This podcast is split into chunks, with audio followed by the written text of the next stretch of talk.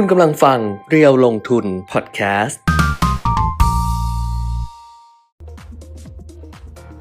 สวัสดีค่ะ สวัสดีครับ อัปเดตเทรนด์ลงทุนนะคะ วันศุกร์ที่ 10 มิถุนายน 2565 กลับมาเจอกันเหมือนเดิมค่ะ ครับหลังจากที่เมื่อวานนี้หายไป 1 วัน อ่าติดภารกิจวันนี้กลับมาแล้ว เพราะฉะนั้นใครที่ติดตามอยู่ก็สามารถที่จะเข้ามากด กดไลค์กดเอ่อ ส่งความอะไรวะ ส่งข้อความ ส่งข้อความเออทักทายเออกดไลค์กดแชร์เออไม่ต้องนะครับแชร์ก็ได้เออแล้วแต่เออแชร์แล้วไม่แต่แชร์ เพราะว่าบางคนเห็นเขาบ่นๆกันในโลกโซเชียลว่าอะไรต้องชงต้องแชร์เวลาแจกทำโปรโมชั่นอะไรเงี้ยอ๋อนะเขาก็เบื่อเบื่อๆที่จะไปเข้าไปรับโปรโมชั่นด้วยการแชร์กันละอ๋อแต่จริงๆอะกดแชร์คือบางทีอะแชร์เอาไว้ดูทีหลังไงอืม แชร์เอาไว้แบบว่ามาดูทีหลังคือไม่ว่างตอนนี้อะก็กดไว้ก่อน แล้วเดี๋ยวแบบมาดูย้อนหลังหรือมาอะไรประมาณเนี้ยเออก็สามารถที่จะแชร์ได้ ถ้าเกิดไม่อยากแชร์ไปในหน้า ในหน้า new feed ของตัวเองอะก็คือจริงๆก็ copy link แล้วก็ไปใส่ไว้ในในดิฉันชอบใส่ในไลน์อะที่มันเป็นคีปอะ แล้วก็เก็บเป็นของตัวเองอะเวลาอะไรอย่างเงี้ยก็จะใส่ในนั้นครับอ่าเพราะฉะนั้นวันนี้มาแล้วนะคะ ส่งข้อความมาทักทายกันได้เหมือนเดิมหลังจากที่เมื่อวานนี้ไม่อยู่หนึ่งวันเออก็ เมื่อวานอ่าไม่อยู่นี่วันสำคัญเลยนะ เพราะว่าเป็นวันที่หลังจากที่ธนาธนาคารกลางก็คือแบงก์ชาติกนงประชุม แล้วก็มีมติคงอัตราดอกเบี้ยแต่แบบโอ้โห คะแนนเสียงแบบโอ้โหกำกึ่งมากเออนะแต่เราเคยเบียดคุยกันอะก่อนหน้านั้นแล้วว่าน่าจะเสียงแตกค่ะ นะน่าจะเสียงแตกแต่ว่าไม่อันนี้ไม่แตคิกดไปว่าเยอะเลย ไม่คิดว่าจะแตกขนาดนี้เออเออเออซึ่งซึ่งเมื่อวานดิฉันก็แอบอ่านอยู่เหมือนกันนะ บอกว่าครับเอ่อทางแบงก์ชาติบอกไม่ใช่ไม่ใช่เสียงเนี่ยสี่ต่อสามเนี่ยอืมไม่ใช่เซอร์ไพรส์ตลาดเซอร์ไพรส์คนที่ก็คือเซอร์ไพรส์กนงเหมือนกันเออก็คือเซอร์ไพรส์กันเองเหมือนกันว่า เฮ้ยแบบครับสี่ต่อสามอะอ่าฮะเพราะฉะนั้นมันเหมือนก็ส่งสัญญาณป่ะคุณปียมิตรว่า การขึ้นดอกเบี้ยของเราจะคราวหน้าเนี่ยใกล้เข้ามาเร็วกว่าที่คิดไว้ ใช่ใช่ใช่เออก็มันเหมือนตอนที่เฮ้ยวันลนี้งอะ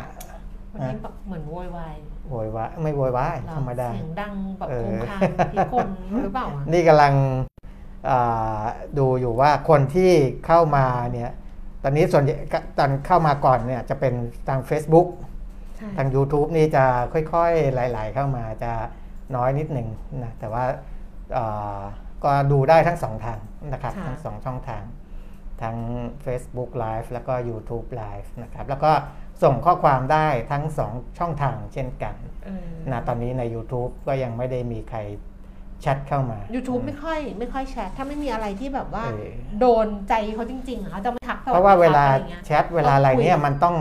ล็อกอินเข้าระบบใช่ไหมเอคอนใช่ทั่วๆไปจะใช่จะแชทใช่ไม่ได้ใช่ไหม ดิฉันเคยพยายามเหมือนกัน แล้วบอกต้องให้เข้าดิฉันทำอะไรก็ไม่รู้ก็เลยต้องไม่เข้าทเออต้องเข้าระำบบทั้งนั้นก่ที่อนจริงๆก็เสิร์ชไซอินเป็นชื่อตัวเองแล้วนะ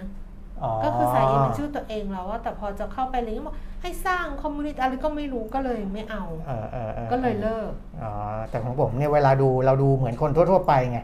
ไม่ได้เข้าไม่ได้เข้าในชื่อตัวเองขไงดิมันฉัก็เลยมีเลยนี่อ๋อของดิฉันนี่นี่นี่นี่เป็นชื่อตัวเองเลยอ๋อแล้วเวลาไลฟ์อะไรอย่างเงี้ยโอเคมันก็จะเป็นแบบตัวเราเลยเออเออแต่ว่าเวลาจะไปแชทอะตอบอะไรเงี้ยมันไม่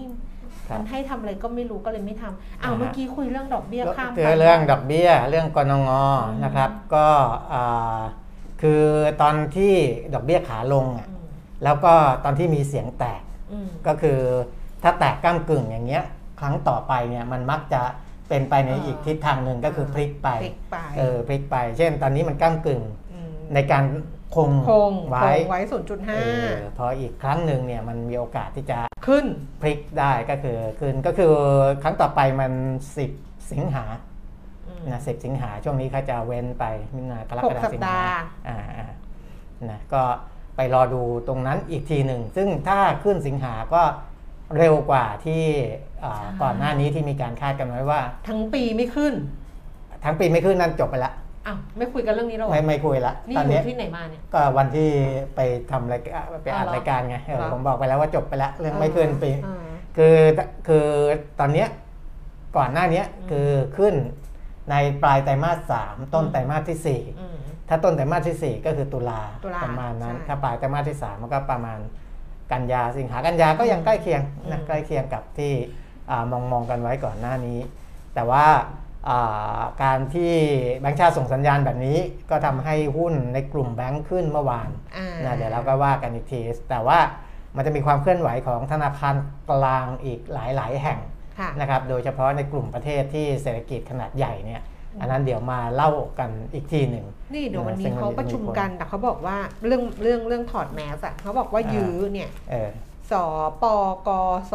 สสบคยื้อถอดเออแมสที่โลกครับก็เลยว่าถ้าเขาคุยกันแล้วเดี๋ยวอาทิตย์หน้าถอดแมสจัดรายการไหมได้ คนจะได้เห็นหน้าเราบ้างจำหน้าเราไม่ได้ต้องทาลิปสติกแล้วนี่ถอดไม่ได้เลยนะตอนเนี้ยฮะ ยังไม่ได้ ไม่ได้หน้าอืมซีดเลยเออเอออืมแล้วเราตอนนี้ก็หาวไม่ได้แล้วดิ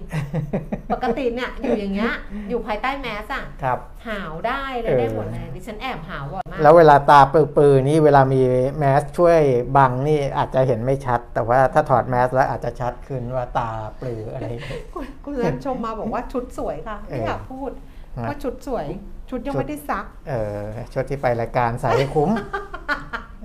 คือเวลาไปรายการอะค่ะ ถ้าเออเกิดอยู่ใน Facebook จะเห็นว่าชุดเนี้ยลงใน Facebook ไปแล้วอ่าฮะลงไปแล้วเมื่อวันอังคารอะไรอย่างเงี้ย เพราะว่าไปถ่ายรายการ แต่นี้มันถ่ายรายการมันเทปหนึ่งอะมันสองสองชั่วโมงกว่าๆไม่เกินอ่าสามอะครับก็ถ้าเสร็จเราก็จะเอามาแขวนไว้อ่าใช่ใช่แล้วก็ฉีดแอลกอฮอล์หน่อยพ่นพ่นพ่นพ่นยังไม่ซักอะเออแล้วก็เอากลับบ้านก็จะเอามาแขวนไว้เออพึ่งพึ่งๆหน่อยนึงอ่าฮะแล้วหลังจากนั้นอีกสักสองวันเอามาใส่ครับแล้วเดี๋ยวค่อยเอาไปซักอ่าฮะเป็นคนอย่างนี้ไงเออเออ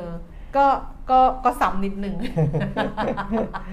อ้าวซ้ำนิดหนึ่งขอบพระคุณนะคะ สวัสดีค่ะ สวัสดีทุกท่านเลย พี่เอบอกว่าดู YouTube ไม่สะดุดดีค่ะ แต่แชทมาพิมพ์ใน Facebook แทนเอออ๋อครับก็แสดงว่าดูทั้งมีกรสองช่องทางดูสองช่องทางเกิดขึ้นครับอืม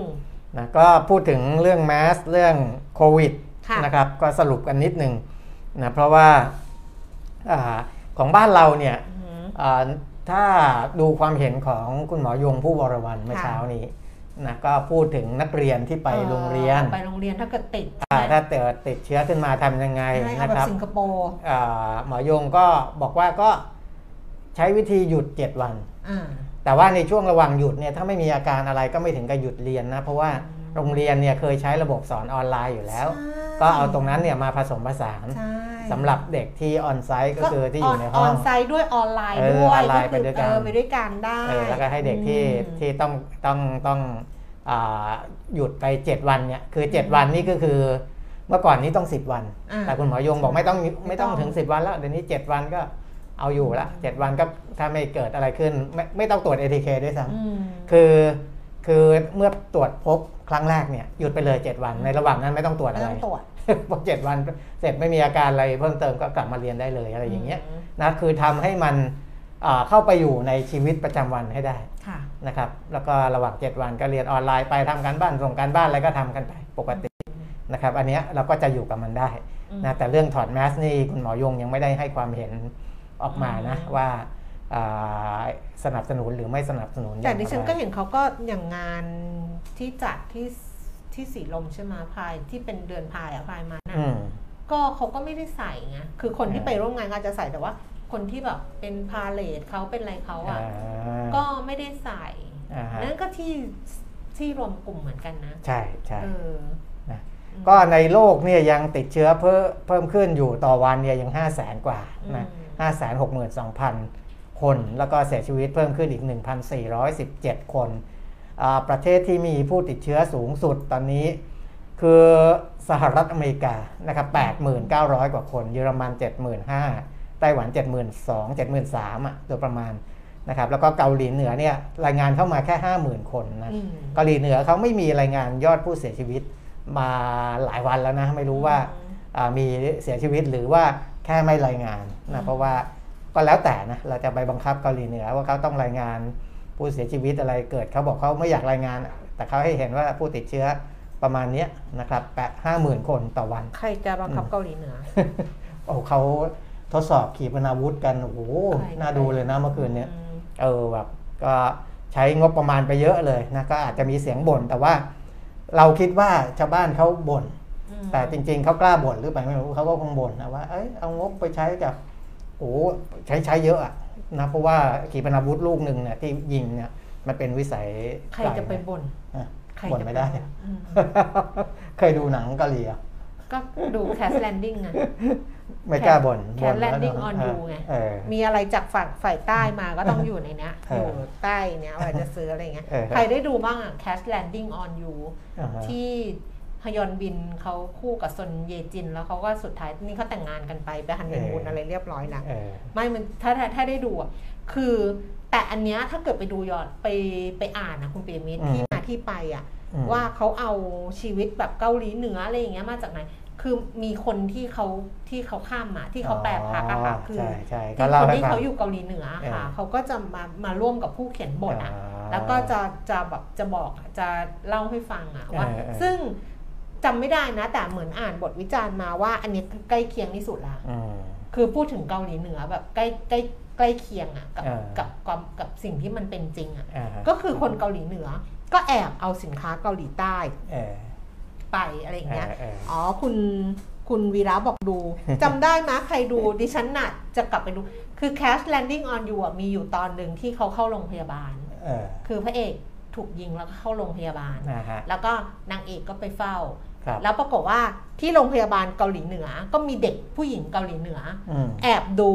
มิวสิกวิดีโอของวง BTS เออเออโอ้โหดูดู MV BTS เดี๋ยววันเนี้ย BTS ตอน 11 โมงบ้านเราเนี่ยเออ11 โมงบ้านเราบ่ายโมงที่เกาหลีเนี่ยอืมนี่รอเลยดิฉันจะให้เขาขึ้นแจ้งเตือนเลยเออไปติ๊กเลยว่าเดี๋ยวแกแจ้งเตือนฉันด้วยนะอ่า MV ใหม่ เพลงใหม่จะออกวันนี้ ในรอบ 2 ปีหรืออะไรเนี่ยแหละ เออเออเออจะทุกคนรอหมดเลยวันเนี้ยทุกไม่ใช่ทุกคนอืมคือแฟน BTS ก็รอเออคุณวีระจำได้ไหมนี่คุยจะอะไรสหายผู้กองสหายผู้กอง ใช่สหายผู้กองจำได้ไหมว่านางเอกอะซนเยจินนะเขาถามเขาถามอืมเด็กคนนั้นว่า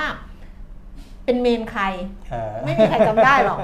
ดิฉันยังจำไม่ได้เลยอะว่าเป็นเมนเขาก็บอกว่าเขาคือเมนอะหมายถึงว่า BTS มี 7 คนศิลปินเออออย่างเงี้ยก็เซเว่นอย่างเงี้ยแบมแบมอะไรอย่างเงี้ยมีเออ7คนเออซึ่งเป็นเมนก็คือคนเนี้ยคในนวเป็นงพิเศษเป็นพิเศษ ใช่ใช่อืมชอบคนนี้เป็นพิเศษเออตามคนนี้อะไรประมาณเนี้ยเออออย่างน้องตาลน่ะที่ที่ตามเราเนี่ยน้องเออตาลเขาก็เซเว่นเขาเมนจินยองเอออ่า แต่คุณแม่น้องตาลอะอ่าเมนก็คือแบมแบมอ่าเรียกแบมแบมว่าลูกแบม แล้วในแคสแซนดิ้งเขาถามไงว่า เนี่ยเมนใครแบบว่าฉันเห็นเธอดูนะ BTS แล้วฉันก็เป็นเมนเหมือนกันอะไรประมาณเนี้ยเออเอออะซึ่งเดี๋ยวถ้าเกิดใครเป็นเมนของแจ็คสันหวังนะฮะของก็เซเว่นคุณเห็นป่ะเออเออคุณเห็นยังไอ้แดงเดือดอะอ๋อ นะฮะ เออ แล้วก็มัน ไม่ใช่ไม่เห็นใช่ไหมจะไม่ไม่เห็นแดก็คือลิเวอร์พูลกับแมนยูเขาจะมาเตะ 12 กรกฎาคมเออเออแล้วปรากฏว่าอยู่ๆเมื่อวาน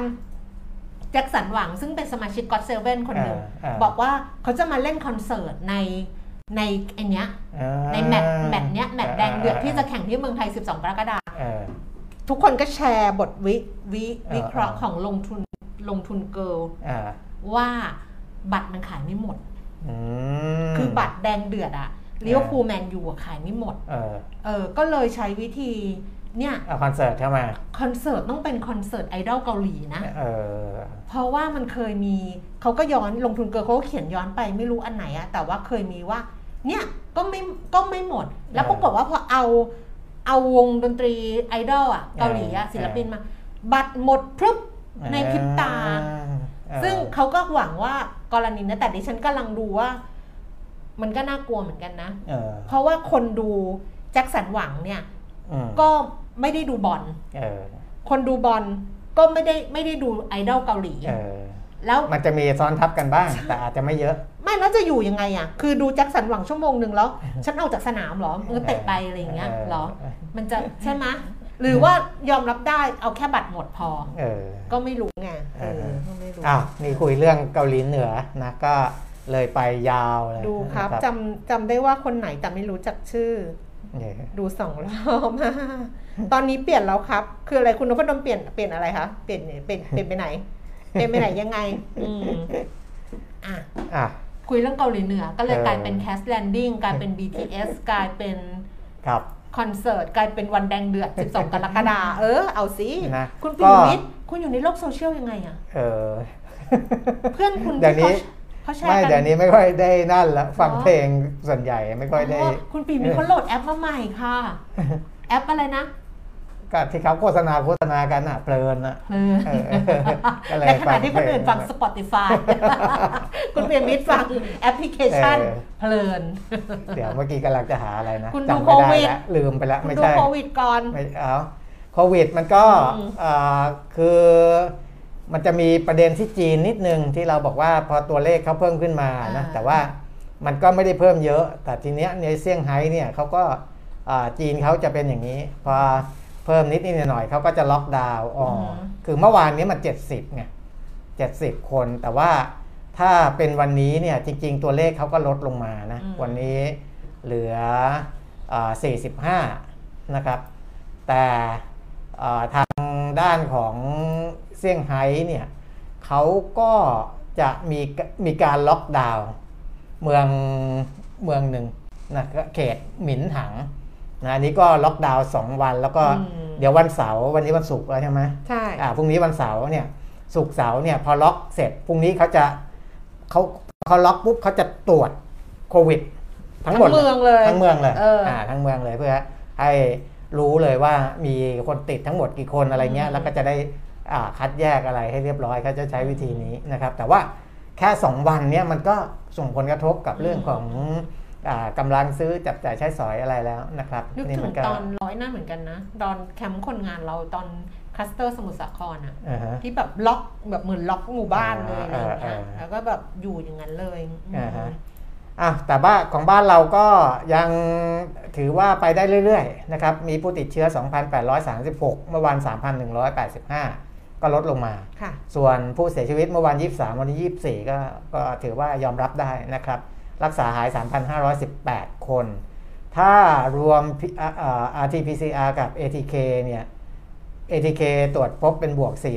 4,767 รวมกันแล้วก็เป็น 7,603 คน ก็ถือว่ายังอยู่ใน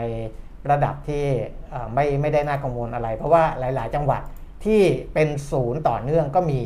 นะครับอืมหลายจังหวัดเอ่อก็ก็เยอะนะอืมเยอะไม่ต้องพูดถึงแล้วกันนะครับสำหรับตัวเลขผู้ติดเชื้อที่เป็นศูนย์ นะส่วนในต่างประเทศเรื่องของฝีดาดวานอนฝีดาดลิงนี่ก็ยังพบกันอยู่นะเพราะฉะนั้นการท่องเที่ยวช่วงนี้ท่องเที่ยวในประเทศไทยอาจจะดีในแง่ที่หลายจังหวัดผู้ติดเชื้อเป็นศูนย์โควิด แล้วก็ฝีดาดลิงก็ไม่เจอในประเทศไทยด้วยนะครับแต่ถ้าไปต่างประเทศตอนนี้มี 45 ประเทศแล้วที่เจออ่าเราก็อาจจะต้องไปเสี่ยงกับเรื่องของฝีดาดลิงอีกนะะก็นี่ก็เป็นเรื่องของโควิด ทั้งหมดนะครับ ไปดูตัวเลข ข้อมูล อืมอืมเมาไม่ทำงาน อ่ามาแล้วเมื่อวานนี้หุ้นที่บวกเนี่ยอย่างที่บอกนะ มันมีหุ้นบางกลุ่ม แล้วก็อ่าพูดถึงหุ้นไทยเหรอ หุ้นไทยสิอ๋อ หุ้นไทยบวกนะเมื่อวานไม่รู้หรอ บวกเยอะด้วย รุนแรงรู้ไหมว่ะเออใช้คำบุลลี่ด้วยอะใช้คำแบบเหมือนแบบโอ้เหยียดอะเหยียดเมื่อกี้เมื่อกี้เหยียดเรื่องอยู่ในโลกโซเชียล มีเหยียดกันหุ้นไทยบวกไม่รู้เหรอ อย่างเงี้ย เดี๋ยวสิ เดี๋ยวเอาละค่อยดูหุ้นไทยไปดูต่างประเทศก่อนเออดูเพราะว่าต่างประเทศคืนก่อนนี้ดาวโจนส์อะลดลงมาตั้งเกือบสองเปอร์เซ็นต์ไม่รู้เหรอหกร้อยกว่าจุดไง รู้ไหมรู้ดิอ้าวเมื่อคืนนะคะ เมื่อคืน ดัชนีอุตสาหกรรมดาวโจนส์ลดลงไป 638.11 จุด1.94% NASDAQ ลงไป 332 จุดอืม2.75%แล้วก็ S&P 500 ลงไป 97 จุด 2.38%แบบคือหนักเลยอะ หนักเลย หุ้นเทคโนโลยีเนี่ยหนักกว่าหุ้นในกลุ่มอืมอุตสาหกรรมแล้วก็การเงินนะครับอืมเพราะฉะนั้นจะเห็นว่าดัชนี NASDAQ เนี่ยอ่า2.75 นี่ แล้วก็ NASDAQ ร้อยนี่ก็2ลดลง 2.74%นะอือืมมก็อ่าถือว่ามันมันพอทำท่าจะขึ้นจะขึ้น ก็ลงมาเวลาลงทีก็ลงค่อนข้างแรงนะ NASDAQ เนี่ยอืมส่วนยุโรปนะคะลอนดอนฟุตซี่ร้อยลดลง 116จุด1.5%ค่ะ CAC 40 ตลาดหุ้นปารีสฝรั่งเศสลงไป 90.1.4%ดัคซังเฟิร์ตเยอรมนีลดลงไป 247.1.7%ส่วนตลาดหุ้นในเอเชียนะคะ โตเกียวนิเกอีเช้านี้ก็ลงไป 1.4%ครับ397 จุดนะคะห่างเสียงฮ่องกงนี่ลงไป 83.0.3%มี เซียไซ300 ตลาดหุ้นเซี่ยงไฮ้ที่บวกขึ้นมา แต่ก็เล็กน้อยค่ะ 8.82 จุด 0.21%อืมอะเดี๋ยวก่อนจะไปดูตลาดหุ้นบ้านเราอ่านคอมเมนต์นิดนึง คุณนอ่าพดลส่งมาบอกว่าลูกเปลี่ยน ลูกแบบไม่ได้ดูไอดอลนั่นแหละอ่าเกาหลีแล้ว เปลี่ยนเป็นสายวาย เป็นสายวายแต่ลูกที่ฉันวายมานานแล้วนะ สายวายมานานแล้วนะพอดีลูกบอกว่าถ้าใครดังแล้วมีคนชอบเยอะจะเปลี่ยนไปให้กำลังใจ คนที่ยังไม่ค่อยดังอ๋อน่ารักมากเลยน้องเอตาอลเอลูกอเออเออลูกติดมากตามไม่ค่อยทัน ตามไม่ทันหรอกค่ะเด็ก ๆ เดี๋ยวนี้แบบเหนื่อยเหนื่อยจะไปตามอะ อยู่เป็นเพื่อนกันอะ ดีละส่วนตลาดหุ้นบ้านเรานะคะ แต่ชนีราคาหุ้นเมื่อวานบวกไปเท่าไหร่บวกเยอะบวกเท่าไหร่อะไม่ได้จำตัวเลขเออแล้วบอกว่าบวกเยอะไหนดูสิเออไม่รู้เหมือนกัน ไม่เห็นเยอะเลยเยอะเหรอ เมื่อวานบวกไปเท่าไหร่เมื่อวานหนึ่งหกสามหนึ่งหกสามหกบวกสิบจุดว่าบวกไปสี่จุดสี่ไม่จุดแต่ตอนที่มันสูงๆอะมันบวกเป็นสิบเลยสี่จุดเก้าเจ็ดจุดในตอนเออเช้านี่มันเด้งขึ้นไปเนี่ยเออนั่นมันตั้งแต่เช้าเลยนะเออตั้งแต่สิบโมงเลยนะคุณปิ่มนี่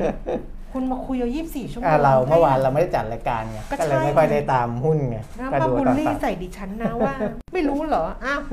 ตลาดหุ้นบ้านเราวันนี้นะคะ ถ้าดูจากต่างประเทศครับก็ต้องบอกว่า ไม่ได้ลงเหมือนชาวบ้านเขาอ่าเออถ้าเทียบเป็นเปอร์เซ็นต์อะใช่ลงลงไม่เยอะเออที่เป็นจุดก็ลงไม่เยอะมัน 3 จุดเองอะคุณครัคิบดดูสิครับแต่ดัชนีราคาหุ้นนะคะ ล่าสุดค่ะ 10นาฬิกา27 นาที อยู่ที่ระดับ 1,637.89 จุดค่ะ ลงไป 3.45 จุด 0.21%นะคะ สูงสุด 1,638 จุด ต่ำสุด 1,632 จุด แล้วก็มูลค่าการซื้อขายประมาณ 15,000 ล้านบาท SET fifty Index 990.18 จุด ลงไป 2.97.0.30%มูลค่าการซื้อขาย 8,400 ล้านบาท หุ้นที่ซื้อขายสูงสุดค่ะท็อปไทยออย58 บาท ลดลง2บาท75แอดวาน209 บาท ลดลง 3 บาท สอพอ175 บาท เพิ่มขึ้น 1 บาท KKP นะคะ 67 บาท 50 ลดลง 2 บาท 25 สตางค์ ปตท 37 บาท 75 ราคาเท่าเดิม KBank 149 บาท 50 เท่าเดิมค่ะ บ้านปู 13 บาท 10 ราคาเท่าเดิม BDMs 25 บาทก็ไม่เปลี่ยนแปลงเหมือนกัน ส่วนใหญ่ราคาทรงๆ นะเอ่อไทยพาณิชย์ 112 บาท ลงไป 1 บาท แล้วก็แบงก์กรุงเทพ 133 บาท 50 ลดลงไป 1 บาทค่ะ ครับ อัตราแลกเปลี่ยน ดอลลาร์บาท 34 บาท 63 อันนี้อ่อนอ่อนค่านิดหน่อย อ่อนลงมานะคะ กรอบเช้านี้แข่งค่า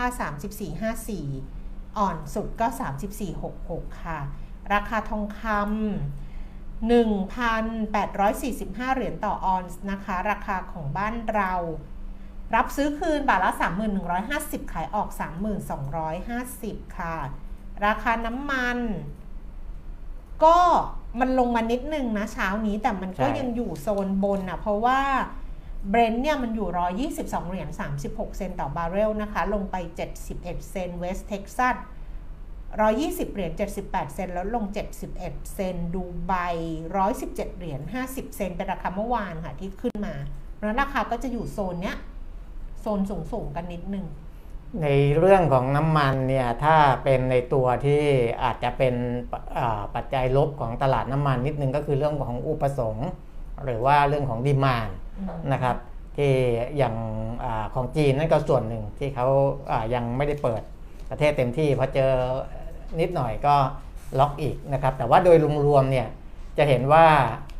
ธนาคารกลางในหลายประเทศ หรือว่ากระทรวงการคลังในหลาย ๆ ประเทศ ก็ปรับลดประมาณการรวมทั้งหน่วยงานกลางๆด้วยนะอืมอ่าแต่ World Bank หรือว่า OECD หรืออะไรก็ตาม พวกเนี้ยก็ปรับลดประมาณการขยายตัวทางเศรษฐกิจนั่นก็อ่าสะท้อนไปถึงว่า demand ทางด้านพลังงานก็อาจจะไม่ได้สูงอย่างที่คาดกันไว้ก็เป็นตัวหนึ่งที่ที่ยังอ่ากดราคาน้ำมันไว้อยู่ แต่ในฝั่งของ supply เองมันก็ตึงตัวนะครับอืมดูอย่างอ่า โรงกลั่นในสหรัฐเนี่ยตอนนี้ใช้กำลังการผลิตอยู่ 94.2%ก็อืมค่อนข้างสูงนะค่อนข้างสูงอยู่แล้วแล้วก็อ่าถึงแม้ว่าทางสหรัฐหรือว่าประเทศอ่าใหญ่ ๆ ก็พยายามที่จะอ่าดึงน้ำมันในคลังยุทธศาสตร์ออกมาใช้ แต่ก็ยังอืมไม่ไม่ไม่ได้ทำให้การตึงตัวของทางด้าน supply มันลดลงเท่าไหร่นะครับ ก็หลักๆมันมาจากเรื่องของรัสเซียยูเครนนั่นแหละนะอืม ก็อ่าตัวเนี้ยมันก็เลยก็เลยมีทั้งฝั่ง demand และ supply ที่ตึงๆกันไว้แถวๆ ประมาณ 120 เหรียญสหรัฐต่อบาร์เรลนะครับ อันนั้นเป็นเรื่องของตลาดน้ำมัน อยากอยากสรุปเมื่อวานให้หน่อยได้ไหมอะให้มันอยู่ในตะกอนงอนะอะใช่สรุปให้มันไปอยู่ในคลิปเพราะเมื่อวานเออเราไม่มาไงเราเออแบบว่าถ้าทราบแล้วก็ไม่เป็นไรแต่โอเคว่า ถ้าเผื่อใครไม่ทราบแล้วครับเราเองก็จะได้เอาไว้ดูย้อนหลังอะอยู่ในคลิปได้เนี่ยนะคะ ว่าเมื่อวานนี้หลังเมื่อเมื่อวันก่อนครับหลังจากที่แบงก์ชาติเนี่ยกนงที่ประชุมมีมติคงอัตราดอกเบี้ยนโยบายไว้ที่ระดับ 0.5%อ่าฮะโดยที่คะแนนไม่เป็นเอกฉันท์คือ 4 ต่อ 4 ต่อครับ3เนี่ยนะคะ แต่ว่ามีตัวเลขอื่นที่เมื่อวันวันก่อนคุณไพศาลก็ถามมาว่ามีเรื่องอะไรบ้างอืมก็คือเงินเฟ้ออะค่ะ ทางแบงก์ชาติบอกว่าจากการปรับขึ้นของราคาน้ำมันและการส่งผ่านต้นทุนที่มากเนี่ยทำให้กรงปรับกรอบเงินเฟ้อปีนี้เพิ่มเป็น 6.2%จากเดิม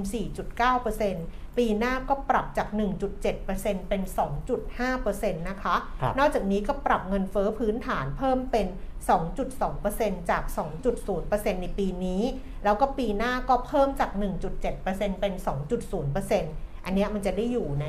อ่าฮะสิ่งที่เราคุยกัน แล้วก็ปรับสมมุติฐานราคาน้ำมันเพิ่มขึ้นครับในปีนี้แล้วก็ปีหน้าด้วยนะคะ ประมาณ 5-15 เหรียญต่อบาร์เรล เพื่อให้มั่นใจว่ากนง.มองความเสี่ยงจากราคาน้ำมันที่เข้ามาสู่เงินเฟ้อไปแล้วอืมคือแบบว่าแบบรับรู้อันนี้ไปแล้วด้วยครับเป็นผลทำให้ต้องปรับเงินเฟ้อเร็วขึ้นทั้งปีนี้แล้วก็ปีหน้า โดยปีนี้คาดการณ์ว่าราคาน้ำมันดูไบนะคะจะอยู่ที่ 105 เหรียญต่อบาร์เรล จากเดิม 100 เหรียญต่อบาร์เรล ขณะที่ปีหน้านะคะจะอยู่ที่ 105 เหรียญต่อบาร์เรล จาก 90 เหรียญต่อบาร์เรลค่ะอย่างไรก็ตามกรงบอกว่ามีความเห็นร่วมกันในรอบนี้ก็คือการฟื้นตัวของเศรษฐกิจไทยและความเสี่ยงด้านเงินเฟ้อมีความชัดเจนขึ้น ดังนั้นการดำเนินนโยบายการเงินที่ผ่อนคลายมากในระดับปัจจุบัน จะมีความจำเป็นต้องลดลงอืมในระยะข้างหน้านะคะสามมิติสามมิติ คือเขาจะชั่งน้ำหนัก3มิติอ่าฮะในการที่จะขึ้นดอกเบี้ยนะคะ มิติแรกก็คือชั่งน้ำหนักระหว่างการฟื้นตัวของเศรษฐกิจกับการดูแลเงินเฟ้ออันนี้ที่หลาย ๆ คนแบบอะไรนะแสดงความเห็นกันไปว่าเอ๊ะแบบห่วงดูเศรษฐกิจ มากหรือเปล่าอะไรอย่างเงี้ยครักบนงก็บอกว่าเป็นมิติแรกก็คือจะชั่งน้ำหนักอ่าระหว่างการฟื้นตัวของเศรษฐกิจไทยกับการดูแลเงินเฟ้อเพราะว่าที่ผ่านมาให้ความสำคัญในการดูแลการฟื้นตัวของเศรษฐกิจเป็นสำคัญ แต่ภาพของการฟื้นตัวเริ่มมีมากแล้ว แล้วก็มีความชัดเจนมากขึ้น ก็อาจจะเห็นการผ่องถ่าย การดำเนินนโยบายการเงินเป็นการถอนคันเร่ง เพื่อไม่ให้เศรษฐกิจร้อนแรงในอนาคต แล้วมาเสริมไฟให้กับเงินเฟอ้อที่อาจจะมีในอนาคตนะคะครับบอกว่าสิ่งที่กรงงไม่อยากเห็นคือเศรษฐกิจฟื้นตัวร้อนแรงเกินไปในปีหน้า และเข้ามาซ้ำเติมปัญหาเงินเฟ้อมิติที่ 2 ก็คือดูทามมิ่งหรือระยะเวลาที่เหมาะสม ว่าจะปรับนโยบายการเงินเมื่อไหร่ ซึ่งจากการประชุมครั้งนี้มีมุมมองที่หลากหลายมากขึ้น ก็จะดูความชัดเจนและความต่อเนื่องของการฟื้นตัว การที่จะรอความชัดเจนก็เป็นมุมมองหนึ่งเพื่อให้มั่นใจว่าการขึ้นดอกเบี้ยจะไม่เป็นอุปสรรคต่อการฟื้นตัวของเศรษฐกิจไทย อีกมุมก็ไม่อยากไม่อยากขึ้นดอกเบี้ยช้าไป เพราะถ้าช้าเศรษฐกิจฟื้นเร็วก็ไปเสริมไอ้เรื่องของอัตราเร่งของเงินเฟ้อมากขึ้นครับมิติที่ 3 สุดท้ายคือดูผล ดูจากผลเงินเฟอ้อที่มีต่อผู้ประกอบการ แล้วก็ประชาชนว่าเป็นยังไง ซึ่งมิติของการขึ้นดอกเบี้ยอาจจะเป็นการเพิ่มภาระด้านการเงิน ให้กับบางกลุ่มได้แม้ว่าปัจจุบันเสถียรภาพการเงินในระบบ สามารถรองรับการขึ้นดอกเบี้ยได้ แต่ก็มีความอ่อนไหวหรือเปราะบางจากการขึ้นดอกเบี้ยสำหรับบางกลุ่มได้โดยเฉพาะกลุ่มครัวเรือนรายได้น้อยเป็นหลัก อันนี้เป็น 3 มิติที่แบงก์ชาติบอกว่าจะชั่งน้ำหนัก แล้วก็พิจารณาในการขึ้นอัตราดอกเบี้ยหรือพอ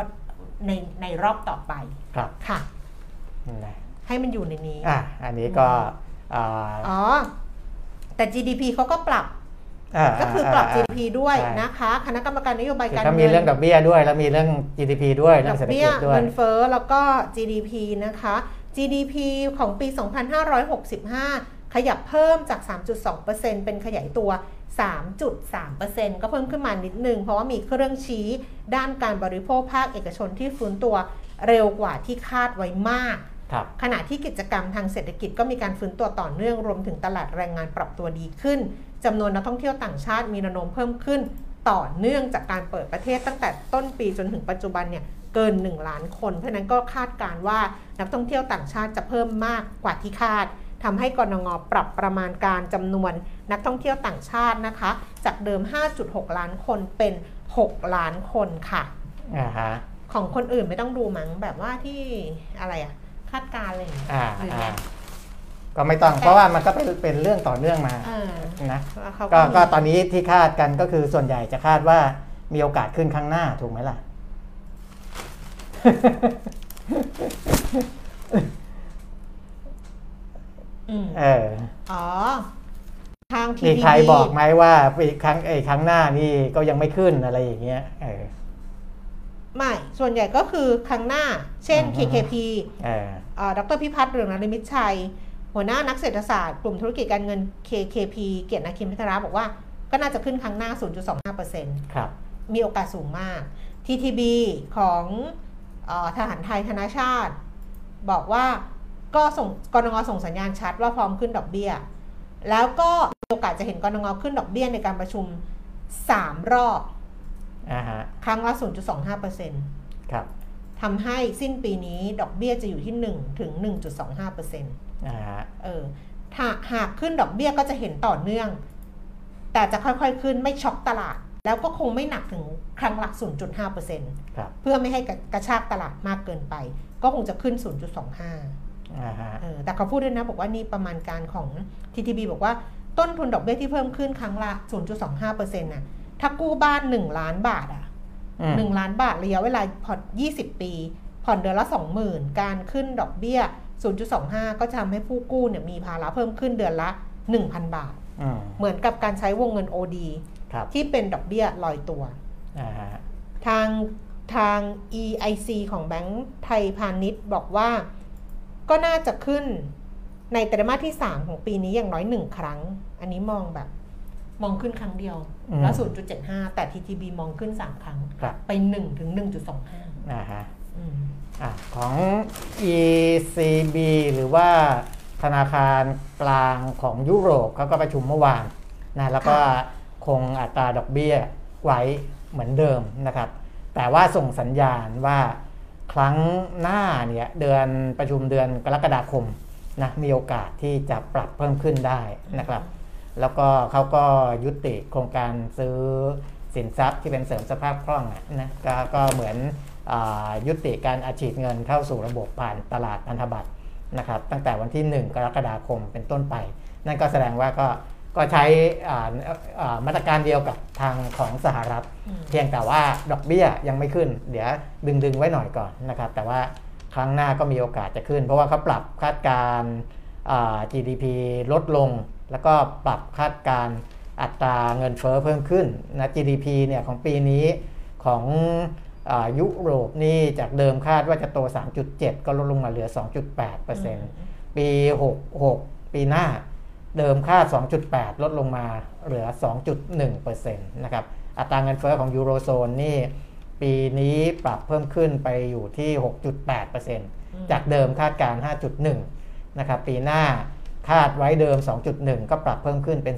3.5%นะครับ อันนี้ก็อ่าให้เห็นว่าก็ถ้าประเทศไหนธนาคารกลางที่เขาเขาเขาพิจารณาแล้วเรื่องเงินเฟ้ออา มันอาจจะไม่ได้ขึ้นพรวดพลาดมาก ยังชะลอการขึ้นดอกเบี้ยได้อยู่ เขาก็จะดึงไปอีกนิดหนึ่งอืมนะครับ เพื่อลดผลกระทบในเรื่อง เพราะว่าอาอย่างเมื่อกี้ที่คุณแก้มอ่านไปนะว่าขึ้นดอกเบี้ยไปมันก็มี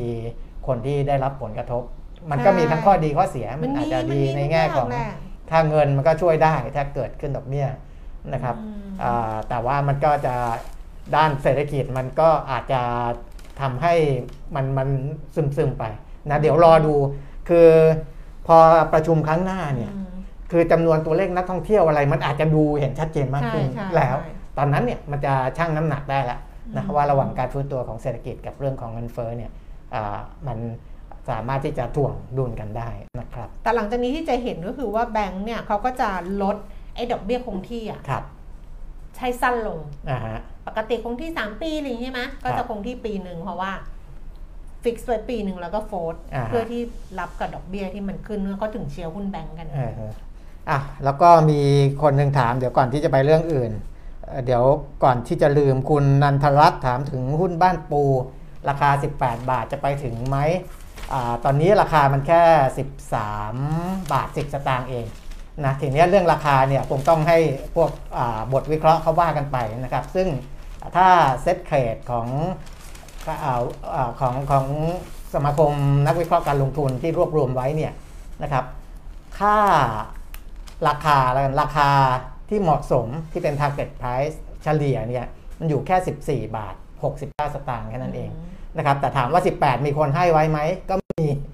นะคือ Financial c i r u s เขาก็ให้ไว้ 18 บาท 80 สตางค์แต่ว่าถ้าค่าเฉลี่ยเนี่ยมันยังไม่ไปถึงขนาดนั้นเนี่ย ก็ไม่ไม่ได้ไปง่ายๆจาก 13 บาทจะไป 18 บาทมันไกลอยู่นะครับ แต่ถ้านมองในแง่ของพื้นฐานนะครับการที่เขาไปลงทุนเพิ่มเติมในแหล่งก๊าซธรรมชาติ หรือ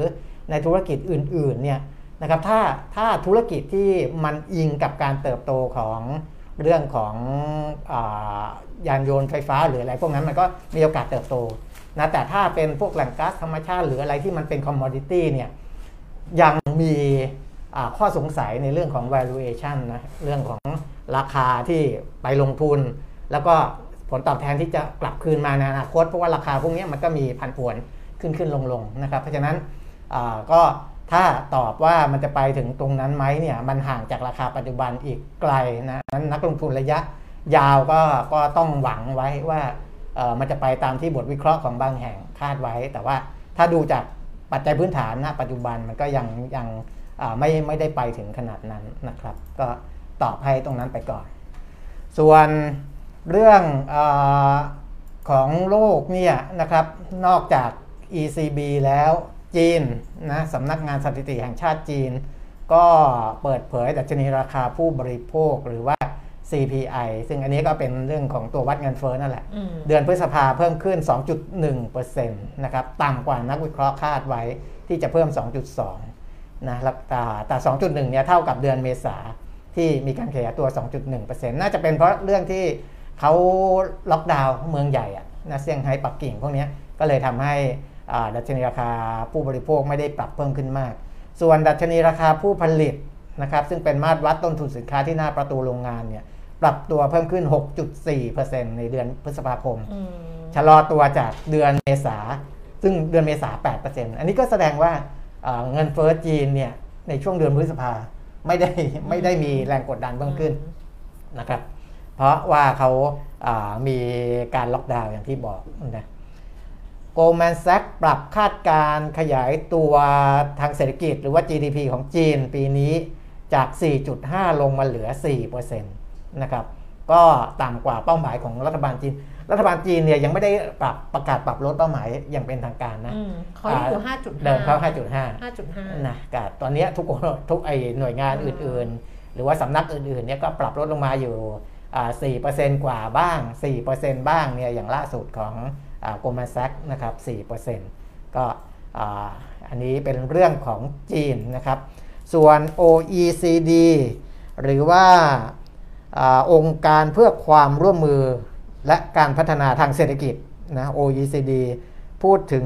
จีนเอาจีนก่อนละกันนะให้จบก่อน อัตราการขยายตัวทางเศรษฐกิจของจีน ก็เขาก็ปรับลดลงเหมือนกันนะครับ เดี๋ยวผมผมไล่ไปนะไล่ไปเอาเอาตามที่ในข่าวเขาไล่เรียงไปก่อนแล้วกันว่าไล่ใคร ไล่ประเทศ เพราะตอนนี้ไม่ได้เอาปากกาวงไว้ไงปกติผมจะวงไว้ไงว่าจีนอยู่ตรงไหนสหรัฐอยู่ตรงไหนแต่ตอนนี้จะกว่าจะไปถึงจีนเนี่ยมันยังไม่ถึงไม่ได้เอาปากกามาวงเราเรางงอยู่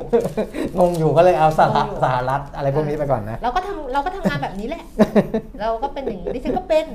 ก็เป็นอย่างนี้แหละสหรัฐคาดว่าจะขยายตัวประมาณ 2.5%นะอันนี้ก็คือปรับลดลงมาแล้วนะของ OECD ยูโรโซนนี้โต 2% อังกฤษนี่เขาจะโตสูงกว่าของยูโรโซนนะ คาดว่าจะโต 3.6%นะครับ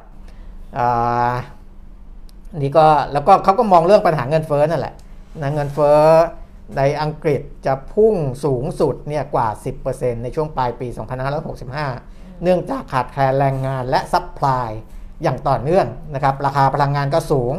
อ่า อันนี้ก็แต่ว่าเงินเฟ้อที่ขึ้นไปสูง 10%เนี่ย จะค่อยๆ ลดลงมานะภายในปลายปี 2566 คือปี 66 เนี่ยก็จะค่อยๆ ลดลดลดลดลงมา จากปัจจัยกดดันที่มันมากในปี 65 นี่นะครับ ส่วนอ๋อ ของจีนเนี่ย มันไม่ใช่ของ OECD เขามองนะ ต้องไปดู report เต็ม ๆ อีกทีหนึ่งนะครับ ของจีนเนี่ยเป็นการอ้างอิงถึงว่ามีหลายหน่วยหลายสำนักที่เขาปรับลดลง เช่น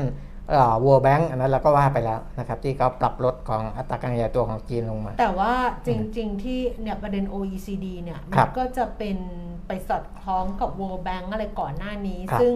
สุดท้ายแล้วเนี่ยทิศทางมันคือการปรับลดประมาณการ การขยายตัวเศรษฐกิจของอ่าโลกอืม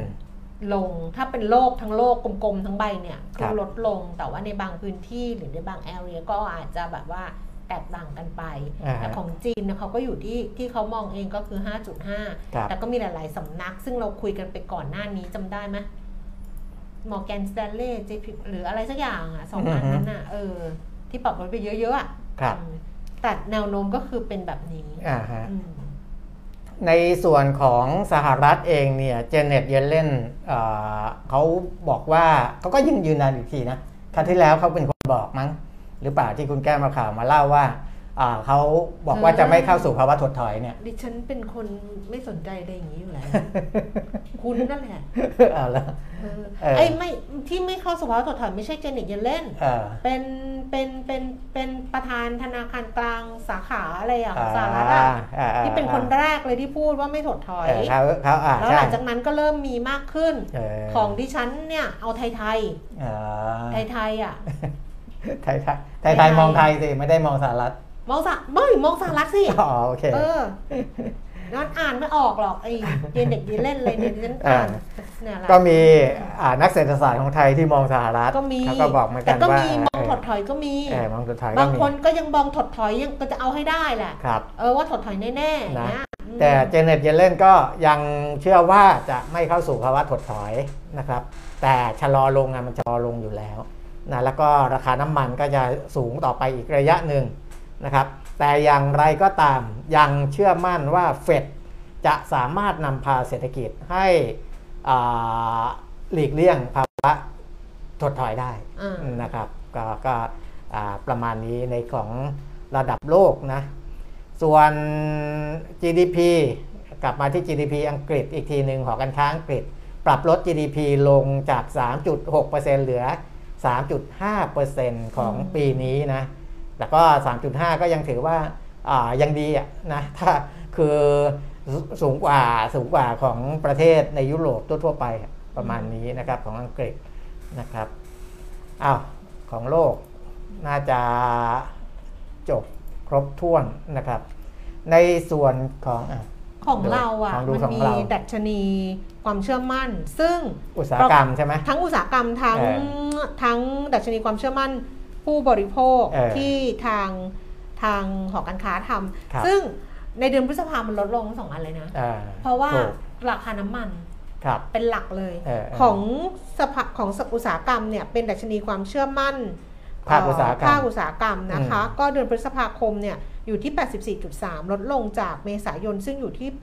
86.2ครับลดลงต่อเนื่องเป็นเดือนที่ใช่2 โดยองค์ประกอบดัชนีปรับลดลงทุกองค์ประกอบครับทั้งคำสั่งซื้อโดยรวมยอดขายโดยรวมปริมาณการผลิต ต้นทุนประกอบการแล้วก็ผลประกอบการอืมปัจจัยก็คือว่าสงครามรัสเซียยูเครน ต้นทุนการผลิตที่สูงขึ้น อุปสงค์ในประเทศฟื้นตัวช้าเงินเฟ้อค่าครองชีพสูงครับเศรษฐกิจโลกมีความไม่แน่นอนนะคะ แล้วก็เรื่องของจีนปิดเมือง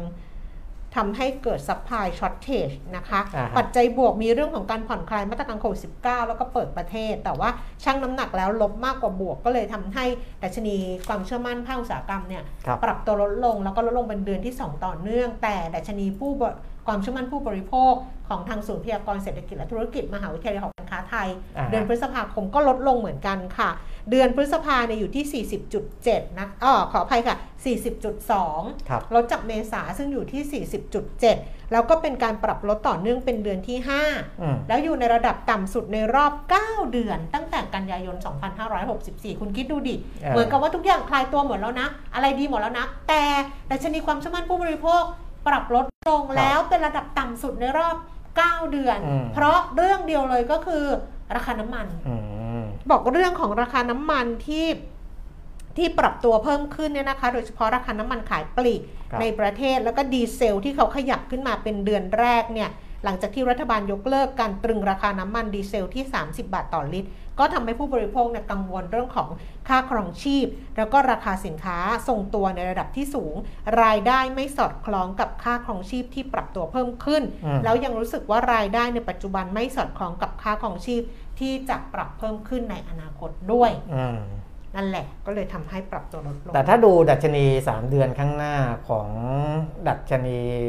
อ่าความเชื่อมั่นภาคอุตสาหกรรมเนี่ยอืมดีขึ้นนะคุณแก้มเพราะว่ามันก็สอดคล้องกับทิศทางที่เราเปิดประเทศอะอืม ในสามเดือนข้างหน้า ดัชนีความเชื่อมั่นภาคอุตสาหกรรมเนี่ยอ่าขึ้นไปอยู่ 96.7 นะครับอ่าจากที่คาดว่าจะอยู่ฮะ95.9 นะก็ดีกว่าดีกว่าค่ะที่คาด เพราะว่ามองเรื่องที่อ่าโควิดคลี่คลาย แล้วก็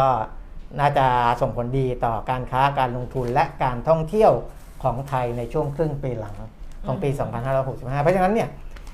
ตอนเนี้ยมันมัน มีขีดแบ่งอยู่ตรงครึ่งปีอืม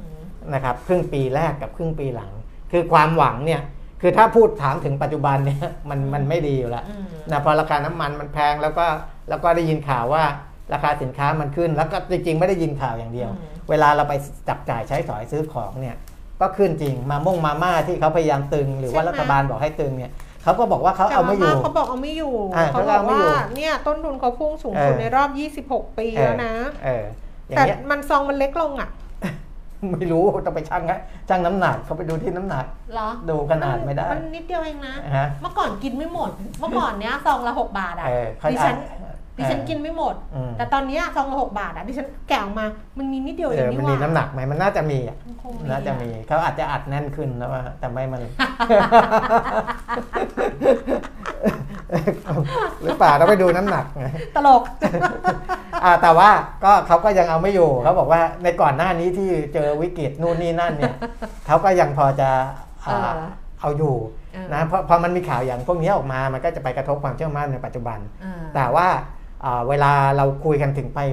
คุยถึงภาคอนาคตอ่ามัมันก็จะมีความหวังอีกอย่างหนึ่งเข้ามา ที่เป็นใช่แสงสว่างไปลายอุโมงค์ใช่จากเรื่องของท่องเที่ยวจากเรื่องของอ่าเนี่ยแต่จริงๆอะเราเห็นโดยโดยโดยประจักษ์เนี่ยที่เวลาเราไปห้างเนี่ยเราเห็นอยู่แล้วการคจับนเยจ่ายอะมันมาเยอะกเอ่อการจับจ่ายคนเยอะมันเยอะรถต้นต้นถนนเยอะอะไรต่ออะไรเนี่ยแต่อ่าเวลาข่าวสารที่มันเข้ามา มันบอกว่าปัจจุบันนี้ยังไม่ดีไม่ดีเออแต่ว่าจะดีในอนาคตเพราะฉะนั้นความเชื่อมั่นอ่าในอนาคตเนี่ยในภาค ภาคอ่าอุตสาหกรรมมันถึงดีขึ้นด้วยนะครับอืมดีขึ้นด้วย แต่ดิฉันก็จะเตรียมตัวมากขึ้นนะตอนเนี้ยว่าในเรื่องจับจ่ายใช่ไหมใช่ในเรื่องจับจ่ายเออเพราะว่าอันนี้ได้สโลแกนมาจากลูกครับ ลูกลูกเพิ่งมีสโลแกนใหม่มานำเสนอ คือ การเงินติดดิน การกินติดดาว แล้วก็เลยตระหนักสำนึกสำเนียกว่า เออเออเว้ย การเงินติดดิน การกินติดดาวเออไม่ได้แล้วนะ เอเลอยแบบเดี๋ยวจะปรับพฤติกรรมตัวเองสักสองสามเดือนเออเพื่อสะสมสภาพคล่องทางการเงินให้มากขึ้นเออเออ ล่าสุดเนี่ยที่ไปรายการทีเด็ดลุงนี่อะอืมร้อนใจมากเลยนั่งกระวนกระวาย น้องมันก็ถามเมื่อวันอังคารนะคะไปอัดเทป น้องก็ถามว่าพี่เป็นอะไรยุกยิกยุกยิกจะดูอยู่นั่นแหละ เออ ก็เลยถามว่าดูว่าพี่เขาโอนตังมายัง คือทีเด็ดลุงนี่อะค่ะ ก่อนเริ่มงานอะเออเขาจ่ายค่าจ้างเลย เออ ก่อนจะอัดเทปจ่าอะยเขาจะล่โอวงหนน้า เขาจ่ายเลยเขาโอนล่วงหน้าเลย เออ คืองานเสร็จสี่ทุ่มอะแต่ไอรายได้สี่ทุ่มอะมาตั้งแต่สิบโมงครับนี่ก็นั่งสนั่งดูอย่างเงี้ย น้องก็ถามว่าพี่เป็นอะไรบอกอืมเฮ้ยทำไมวันนี้เขายังไม่โอนตังค์เออก็ถามทำไมเนี่ยพี่เป็นอะไรก็เลยเปิดให้ดูว่าตังค์ในแบงก์ก็เหลือห้าร้อยนะฮะเราจะจ่ายค่าโทรศัพท์ไงเออไม่ได้จ่ายสองเดือนแล้วไงเออเออทวง AS ทวงมาเออสองสองพันห้าค่ากุ้งถามว่าพี่แก้มใช้เท่าไหร่บอกประมาณเดือนละพันกว่าบาทน้องน้องจะถุยน้ำลายใส่ว่าไม่มีเงินจ่ายเออก็เนี่ย ก็ต้องจัดสรรแบบนี้ไงก็คือเออแบบเออเอาอันนั้นมาใส่อันนี้อันนี้มาใส่อันนั้นอะไรอย่างเงี้ยเออต้องทำมากขึ้นนะ เพราะว่าตอนเนี้ยรู้สึกเหมือนกับว่าอ้าวถึงคือมันย้อนแย้งอะคุณเปียมิตรนึกออกไหมอ่าฮะคือมันย้อนแย้งว่าเฮ้ยมันดูเหมือนกับทุกอย่างมันดีอะอืมเออโควิดมันคลี่คลาย คนก็จับจ่ายใช้สอย เศรษฐกิจมันน่าจะไปอะไรอย่างเงี้ย แต่ไอ้คำเตือนอะมันเยอะมากเลยในสมองอะอ่าว่าระวังเศรษฐกิจถดถอยนะเออดอกเบี้ยจะขึ้นนะ ของจะแพงต่อนะ น้ำมันไปต่อนะ อะไรอย่างเงี้ยค่าครัคบรองชีพจะสูงนะอืมงานจะยังดีอยู่เปล่าวะอะไรประมาณเนี้ย คือมันกลายเป็นแบบเราก็สับสนนะอ่าฮะเออมันก็ย้อนแย้งเหมือนกันนะครับแล้วแล้วถามว่ามันจะมันมันเกิดขึ้นทั้งหมดไหมมันเกิดขึ้นทั้งหมดนะอืมอันนี้ไม่ได้ว่าใครมีใครผิดเลยนะอืมฮะคือมันเกิดขึ้นทั้งหมดจริง ๆ ถูกไหมเพราะเราก็เห็นว่ามันคึกคักขึ้นมาเลยขึ้น แต่ความเสี่ยงมันก็กองอยู่แบบอะไรเงี้ย ดิฉันก็เลยไม่มันดิฉันก็เลยกลับมาคิดว่าใช่เราต้องบริหารจัดการตัวเองให้พอดีพอดีอะคือในภาพใหญ่อะมันเออเป็นอย่างนั้นนะแต่ว่าเวลาเราเกี่ยวข้องกับภาคส่วนไหนก็พยายามมองย่อยลงไปในส่วนนั้นน่ะเหมือนกับเมื่อวานเนี้ยเวลาเขามองย่อยไปที่อ่าธุรกิจภาคการเงินภาคเอแบงอก์เออมันก็เป็นเรื่องที่ดี เพราะว่าอ่าฮะถ้าดอกเบี้ยขึ้นยังไงแบงก์มันก็ดีอยู่แล้แบวงก์ก็ได้นะแล้วแบงก์ประโยชน์ก่อนหน้านี้เขาก็อืมปรับตัวเข้ามาสู่ธุรกิจอืมค่าธรรมเนียมค่าอะไรอยู่แล้วนะครับอืมแต่ว่าอ่า มันมันก็แล้วแต่อืมนะอย่างที่บอกว่าถ้าเราเกี่ยวข้องกับธุรกิจอะไรพยายามดูแบบแยกส่วนนะเพราะว่าดิฉัถ้านเกี่ยวกับธุรกิจเหรอฮะดิฉันไม่จะเอายังไงล่ะคุณบริษัทหรือเปล่าล่ะคุณมีคำแนะนำให้ชีวิตโดยรวมดิฉันยังไง ว่าดิฉันควรอันนี้จับจ่ายใช้สอยให้น้อยลงอะไรอย่างเงี้ยเอออันนั้นเดี๋ยวค่อยไปว่ากันอีกทีถ้าในถ้าในภาคอ่าบันเทิงเนี่ยไม่มีปัญหา อันนั้นไปได้เรื่อยเฮ้ยบันดิฉันไม่บันเทิงดิฉันก็มีอยู่อันเดียวรายการเออเดียวเองเออเออๆนะแต่ถ้าในภาคบริษัทเนี่ยมีทั้งด้านบวกและด้านลบอันนั้นเดี๋ยวค่อยไปว่ากันอีกทีหนึงอืมนะอันนั้นในภาคในถ้าถ้ามองในภาพย่อยอืมันมีด้านบวกและด้านลบอยู่ด้วยนะครับอืมเออ อันนี้ไม่ไม่พูดออกสื่อนะเดี๋ยวค่อยต้องไปว่ากันภายในอีกทีหนึ่งอืมนะ แต่ว่ากลัวเลยเนี่ยฮะกลัวเลย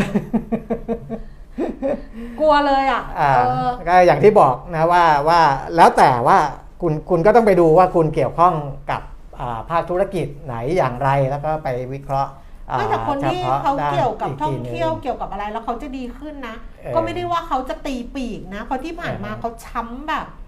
เขาช้ำโคตรช้ำอะอ่าจะมาให้เขาแบบโอ้โห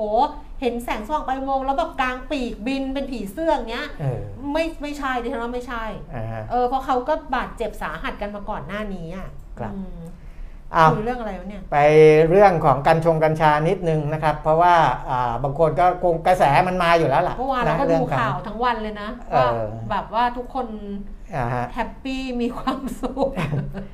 นะมีมันคก็นมาพูดเหมือนคุณเปลี่ยนมีแล้วนะว่าเขาบอกระวังเป็นเบาหวานกันนะมันมีเรื่องมันก็มีมันก็มีด้านลบก็คืออามีโอกาสที่จะทำให้เป็นโรคจิตได้ถ้าเสพเยอะๆอะไรเงี้ยนะเกี่ยวกับโรคโรคจิตโรคประสาทอะไรเงี้ยมันนั้นมันมันอะไรทุกอย่างมันต้องต้องใช้ในปริมาณไม่ที่เหพอมาะสดีมอะเออนะครับแต่ถ้าในเชิงเศรษฐกิจเนี่ยอ่าถ้าถามว่าความคึกคักตัวเนี้ยมัน มีมูลค่าเยอะมากน้อยแค่ไหนก็ต้องให้ผู้ที่เขาเชี่ยวชาญ เขาเป็นคนประเมินนะเราจะอ่าไปประเมินเนี่ยค่อนข้างยาก ก็มีคุณวิสิทธิ์ลิ้มลือชารองประธานกรรมการหอการค้าไทย และนายกกิตติมศักดิ์สมาคมผู้ผลิตอาหารสำเร็จรูปนะครับ อันนี้อ่าประชาชาติธุรกิจอาออนไลน์เขาก็คุยมานะครับ คุณวิวิสิทธิ์ก็ประเมินตลาดของการชงกัญชาให้แบบนี้นะครับว่าอ่า ถ้าเป็นตลาดกัญชาเพื่อการแพทย์เนี่ยจะมีมูลค่ามากกว่า 7,000 ล้านบาท ภายในปี 2567 นะครับ เพราะว่าปี 64 เนี่ยอ่ามีมูลค่าประมาณ 3,600 ล้านนะแล้วมันก็โตขึ้นเรื่อยๆ จาก 3,600 ล้านจะโตขึ้นเป็น 7,000 ล้านภายในปี 67 นะครับอ่าถามว่ามูลค่าตัวนี้เทียบกับ GDP ของไทยเนี่ยประมาณสักเท่าไหร่ก็ประมาณสัก 0.02 ถึง 0.04%ของ GDP อันนี้เฉพาะด้านการแพทย์นะครับ แต่ตอนเนี้ยมันไม่ใช่ด้านการแพทย์อย่างเดียวนะต้องมาดูอ่าตลาดกัญชาเพื่อความเพลิดเพลินเนี่ยก็ใช้ว่าโอ้เพื่อความเพลิดเพลินเพื่อความบันเทิงอะไรเงี้ยแต่บอกนะครับอืมก็มีมูลค่าประมาณ 14,000 ล้านอืมนะครับ ก็อ่าอ่าก็จะเติบโตปีละ 126เปอร์เซ็นต์อืมนะครับเอ่อ ซึ่งภายในปี 68 คือคือคือจริงๆอะจากปี 64อะมูลค่าในตลาดกัญชาเพื่อความเพลิดเพลินเนี่ยมันยังน้อยอืมเพราะยังเปิดไม่เต็มที่ ตอนนั้นเนี่ยมีประมาณ 600 ล้านนะ600 ล้าน แต่พอเปิดเต็มที่แล้วเนี่ยการเติบโต 126%ต่อปีเนี่ยก็จะทำให้เป็นหมื่นล้านนะจะไปเป็น 15,770 ล้านบาทภายในปี 2568อืมนะครับอะก็ให้เห็นว่าตลาดนี้อันนี้เฉพาะในประเทศนะนี่ ยังไม่ได้พูดถึงว่าว่าที่เอ่ออาจจะมีโอกาสการทำตลาดต่างประเทศอะไรต่ออะไรด้วยนะครับนะอะจบแล้วจบ เอาฟังอันนี้อยู่เหรอ มาแล้วเหรอ BTS ไม่มันสิบเอ็ดโมงอะ11โมงแล้วไงเขาก็ไลฟ์อยู่อะเอแต่อว่า เพลงอะมันยังไม่มา มันยังเออเป็นแบบว่า pre release listening party อยู่อะเออเออมันยังไม่มาไง ต้องรอตัว MV มันมาไงครับ ค่อยแชร์อ่าฮะแต่ตอนเนี้ยคิดดูว่าคนดูอะเฉพาะอันเนี้ยก็สองล้านกว่าวิว เออ ใช่ใช่ก็เลยก็จะเราเป็นหนึ่งในนั้นอะแล้วก็จบแต่เพียงเท่านี้เพราะว่าเดี๋ยวต้องไปรอเฝ้า BTS ก่อนนี่นะคุณปิยมิตรฮะไม่อยากจะนั่นเลยยังอยู่กันไหมคุณมีคนนะส่งข้อความมาด่าดิฉันด้วยนะ ที่ไหนอะอ้าวในไอ้นี่ไงในอะไรนะ ในไลน์อะ แต่เออเขาเขาน่าจะบล็อกไปแล้วอะเขาน่าจะเขาอาจจะจะบอกว่าล้มหายเหมือนตายจากก็เดี๋ยวจะไปว่ากันเกินไป เออเขาส่งข้อความมานะคุณดิฉันอ่านให้ฟังได้ไหมยเรื่องมันนานมาแล้วอะอ่าดิฉันตลกอะอ่าเขาเขาทุกคนช่วยกันฟังนะอืมช่วยกันฟัง เขาส่งมาในในไลน์อ่าฮะแอดเดียวลงทุนครับ สมายยังมีใครส่งมาอีกไหมอะ ไม่เออโทรศัพท์มันหายไปไหนแล้วไม่รู้นะเอาโทรอศัพยู่ท์นั่นหลายไงแอปใครเอาเหรอมาไว้ที่ผมนะอยู่บนโต๊ะนะไม่เคยดูเลยไม่เคยดูเขาส่งมานะ อ่านตามเขาเลยนะอ่าจะฮะอ่านตามเขาทุกคำเลยนะอ่านี่เรื่องนานมาแล้วนะ ก็เลยขอ่าฮะำแต่วันแรกที่เห็น ก็ไม่ได้อะไรก็ก็เฉยๆเพราะว่าเยอะแล้วไงเขาเขาเขาส่งมาอย่างนี้เขาบอกว่า รายการเรียวลงทุนเคขวัญชนก คุยโคเรียนซีรีส์ให้น้อยลงได้ไหมเคปิยมิตร กรุณาตัดบทเธอบ้าง อย่าปล่อยให้เจ้ยเจ้าจำนันจา เพอเจอร์ละเมอพร่ำพันนานา ให้เสียการเสียความเสียเวลาเออดิฉันว่าอ่านลักษณวดี เป็นจริงอ่าเป็นภาษา ดิฉันว่าอ่าทางด้านนักเขียน ดิฉันอ่านปุ๊บดิฉันบอกเป็นแฟนลักษณวดีหรือเปล่าคะเออแต่ไม่ได้ไม่ได้ตอบไปนะอ่าฮะอย่าปล่อยให้เจ้ยเจ้าจำนันจา เพอเจอร์ละเมอพร่ำพันนานาให้เสียการเสียความเสียเวลาเออโอ้โหอันเนี้ยไม่รู้ใครเพ้อเจอร์ละเมอภาพใช้คำขนาดใช้คำมาขนาดเนี้ยเออเออซึ่งดิฉันก็ตอบไปว่าอืมไม่ได้ค่ะเขาถามอะเขาคำถามแรกนะเออเออให้คุยให้น้อยลงได้ไหมตอบว่า ไม่ไม่ได้ได้ค่ะเออถ้าไม่อยากดูก็ไม่ต้องดูนะคะเอออ่าอันนี้คำตอบที่หนึ่ง สองอันนี้เป็นการแสดงความเห็นอ่าฮะคนอื่นชอบค่ะ ดิฉันก็ชอบ คุณไม่ชอบก็แค่ปิดง่าย ๆค่ะเออเป็นการให้คำแนะนำเออสามอ้างถึงคุณปียมิตรเออเพราะว่าคุณปียมเขาพูดถึงคุณปียมิตรว่าให้ตัดบทเนี่ยก็บอกว่าคุณปียมิตรก็ชอบอ่าฮะเขาชอบกันหมดเลย มีคนไม่ชอบคนเดียวน่าสงสารนะคะ อันนี้เป็นการแสดงความเห็นใจอ่าฮะแต่จริง ๆ อะ ปิดปิดปิดอะ ปิดอะง่ายสุดอือฮึไม่ชอบใครก็ปิด แล้วเออจะบอกดิฉันก็เลยตลกตรงที่ขอพูดนิดเดียวอะ เดี๋ยวว่าไหนๆก็วันศุกร์แล้วเออคือไอ้เนี่ยนะไอ้ YouTube เนี่ยนะอ่าฮะ YouTube หรือ Facebook Live หรืออะไรเนี่ยนะครับ มันเป็นของใครของคนนั้นเปล่าวะถูกปะคือมัน YouTube มันมัน YouTube Live ครับของเราปะครับมันมัน YouTube Live ของคุณ เอ้ยมัน Facebook Live ของเราเปล่าเออวะออ เราเป็นเจ้าของช่องปะเออเราถ้าพูดดิฉันเป็นคนพูดไม่เพราะเออเราจะพูดหาอะไรก็ได้เปล่าวะใช่ก็ปะปะก็ประมาณนั้น ก็ไปเลือกดูดิเออใช่ปะใช่ดิฉันอยากดิฉันชอบแจ๊สปาปิยองปุ๊กปุ๊กสปุ๊กนี่ก็เลยแจ๊สอ่าดิฉันก็ไปดูแจ๊สอ่าเออแต่แจ๊สมากับแจงอ่าฮะดิฉันไม่ชอบแจงฉันก็ไม่ดูอ่าเพราะมันเป็นช่องของแจ๊สถูกไหม เออเออช่องของใครอะมาริโออะที่ล่าสุดมาริโอเขาถูกลิซ่าบล็อกอะผู้จัดการมาริโอถูกลิซ่าดีเอ็มไปหาลิซ่าแล้วลิซ่าบล็อกอะเออก็คือมันก็เป็นช่องของมาริโอเออ อยากดูมาริโอก็ดูมาริโออ่าไม่อยากไม่ชอบมาริโอก็ปิดมาริโอเอออีนี่มันช่องดิฉันน่ะ เออ ก็เลยบอกว่า ก็ไม่คิดเหมือนกันนะอ่าฮะ คือถ้าเป็นเมื่อก่อนนะคุณพี่ดูทีวีโอเคอะมันเป็นสาธารมันเป็นพับลิกอะอืมมันแบบทีวีทีวีใช่ไหมมันก็ต้องจัดเออเออออะไรอย่างเงี้ยแต่อันนี้มันก็ช่องใครช่องมันเปล่าวะอืมแล้วไม่คิดว่ายังมีโคสมัยเนี้ย ยุคสมัยนี้นะอ่าฮะยังมีคนที่ไปคอมเมนต์ว่า ไม่ชอบในในในในบ้านของเขาอะอืมงงนะอ่าฮะแต่เดี๋ยวนี้ YouTube เองเนี่ย ไม่มัน ไม่ไม่รู้ว่าเขาเปลี่ยนระบบหรือเปล่า เพราะว่าเมื่อก่อนเนี้ยจะเห็นว่าทุกคลิปเลยมันจะมีคนคลิกไม่ชอบใช่ไม่ตอนว่าจะนี้เป็ไม่นมีไม่มีเดี๋ยวนี้มันไม่มีเลยไม่มีไม่มีเออเออดิฉันว่าก็ดีนะเพราะว่าแบบเออมันคือไม่ว่าจะเพลงเพราะใช่แค่ไหนคนจะดูเป็นร้อยเออล้านก็วิว แต่มันก็จะมีคนไม่ชอบ แต่ว่าเออตอนเนี้ยอันนี้มันจะมีแต่ยอดไลค์อย่างเดียว มันไม่เออมียอดดิสไลเอค์อแล้วนะซึ่งก็ไม่ก็ก็คือดิฉันว่ามันเป็นเออมันมันเป็นช่องทางเฉพาะคุณพี่เออถ้าคุณพี่ไม่ชอบอะคุณพี่ก็ ไปดูแล้วคุณพี่ไม่รู้จักคุณปียมิตรหรอว่าเขาเออเขาจะไปตัดบทดิฉันน่ะคุณปียมิตรนะนะจะเอาอะไรไปตัดบทดิฉันดิฉันดิฉันพูดคุณปียมิตรอะคำคำแต่ขอโทษนะคะ จะแบบล่วงล่วงละเมิดไปนิดนึงค่ะพ่อคุณปียมิตรอะยังไม่ตัดบทดิฉันเลยเออพ่อคุณปีมิตรยังฟังไปเรื่อยๆมันเพลินคุณปีมิตรจะเอาอะไรไปตัดบทดิฉันขอต้องนั้นเป็นความทุกข์นะคะ ต้องขออภัยจริงเออๆเออ เราก็จะพูดกันอย่างนี้อย่างนี้ไปเรื่อยๆ นั่นแหละอ้าวมีมีคุณคุณเวลาคอมเมนต์ก็มาบอกว่า ผมก็ชอบ เออ ชอบก็ดูไม่ชอบก็อย่าไปดูอ่าฮะแต่ว่า ถ้าเกิดไม่ทนไม่ไหวจริง ๆ แล้วส่งข้อความมา แบบเนี้ย ก็ไม่เป็นไรอ่าฮะไม่เป็นไร เพราะว่าดิฉัน ดิฉันรับได้ ดิฉันเฉยเออๆเออ ดิฉันเฉยๆดิฉันไม่ไม่เพราะเราเข้าใจอยู่แล้วไงว่าว่าอ๋อดิฉันไม่เข้าใจดิฉันชินดิฉันบอกแล้วว่าไม่เข้าใจเออคือไม่เข้าใจว่า มันยังมีอย่างนี้อยู่อีกเหรอวะมันยังมีคนส่งมาแบบว่าเอออะไรอย่างเงี้ยไม่ชอบนู่นนี่ไม่ตอบอะไรอย่างเงี้ยทั้งที่มันเป็นบ้านเขาเป็นช่องเขามันเป็นอะไรเหมือนใน Facebook อะเออเราจะโพสต์อะไรอะแล้วมีคนมาคอมเมนต์นู่นนี่ อะไรวะเออเออนี่บ้านเราเปล่าวะเราจะทำเราจะกินอะไรเราจะอะไรยังไงอะไรอย่างเงี้ยเออเออไม่เข้าใจแต่ แต่คุณทำไปเถอะ คุณทำไปเถอะ เพราะว่าไม่ไม่ดิฉันไม่ถูกไม่ร้อนดิฉันเออชินเออ เออดิฉันชินแต่ถามว่าเข้าใจไหมโอ้ยใครจะไปเข้าใจ บ้าหรือบ้าพี่เอียงมีกล้า ไม่จริง ๆ ใครจะมาจะมาแบบคุณปียมิตรน่าจะตัดบทอืมปียมิตรเขานั่ง แต่ว่าถามว่าฟังไหมเขาไม่ฟังหรอก คือถามว่าอ่าจริง ๆเขาเข้าทางเนี้ยเนี่ยคุยกับเขาเนี่ยเขาออกทางนู้นถามว่าเมื่อกี้คุยอะไรไปเขาไม่รู้หรอกเขาไม่ฟังเขาไม่ฟังแต่เขาก็ไม่ยุ่งด้วยไงก็คือมึงอยากพูดอะไรก็พูดไป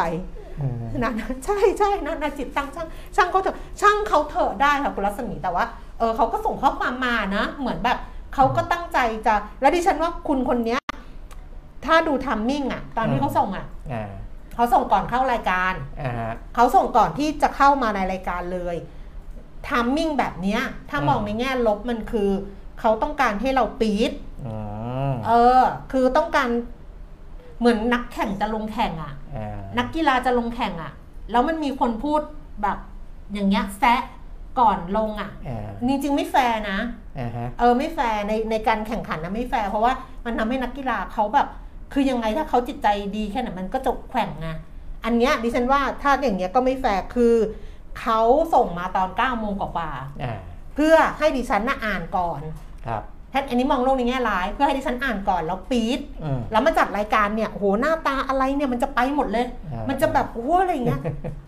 พอดีไม่ได้อ่านเออมาอ่านทีหลังอ่านที่หลัง เออเลยไปแล้วอ่าแล้วหลังจากนั้นมาพอมาจัดเนี่ยนี่เรื่องตั้งหลายวันแล้วนะอ่าหลังจากนั้นว่าผมจัดก็ไม่ได้สนใจแล้วงานมันเลยไปแล้วเออแค่นั้นเองนั่นแหละก็ก็ก็แล้วแต่คุณอ่าฮะแล้วแต่คุณ แต่คุณต้องให้เกียรติตัวเองนะคะ ทุกท่านที่ติดตาม ไม่ว่าจะอะไรก็ตามเนี่ยดิฉันยืนยันเรื่องคุณให้เกียรติตัวเองด้วย การที่คุณเลือกในสิ่งที่คุณน่ะ อยู่ในที่ชอบที่ชอบอืมใช่ปะ ถ้าคุณเอาตัวเองไปอยู่ในที่ที่คุณไม่ชอบ แล้วคุณมีความทุกข์อ่าฮะคุณก็ไม่ให้เกียรติการตัดสินใจเลือกของคุณ เพราะฉะนั้นคุณให้เกียรติตัวเองเถอะอืมแล้วก็คุณก็เลือกที่ชอบที่ชอบ แล้วก็อยู่ตรงนั้นครับแล้วคุณก็มีความสุขกับมัน แล้วคุณก็จะไมานั่งทุกข์กับเรื่องแบบนี้ครับแล้วทำให้คนอื่นอะเขาพลอยหม่นหมองไปด้วย ดิฉันไม่ได้ทุกข์แต่ว่าก็หม่นนิดอ่าๆอย่างเงี้ยมันเป็นบาปเปล่าๆบาปกับตัวเองแล้วบาปกับดิฉันด้วยเอออย่าทำเลยอ่าฮะ จบการนำเสนอแต่เพียงเท่านี้คำคมอะอยู่ในที่ชอบที่ชอบ แล้วสัปดาห์หน้าเรากลับมาเจอกันเหมือนเดิมครับนะคะ วันนี้ไปแล้วนะคะ สวัสดีค่ะ สวัสดีครับ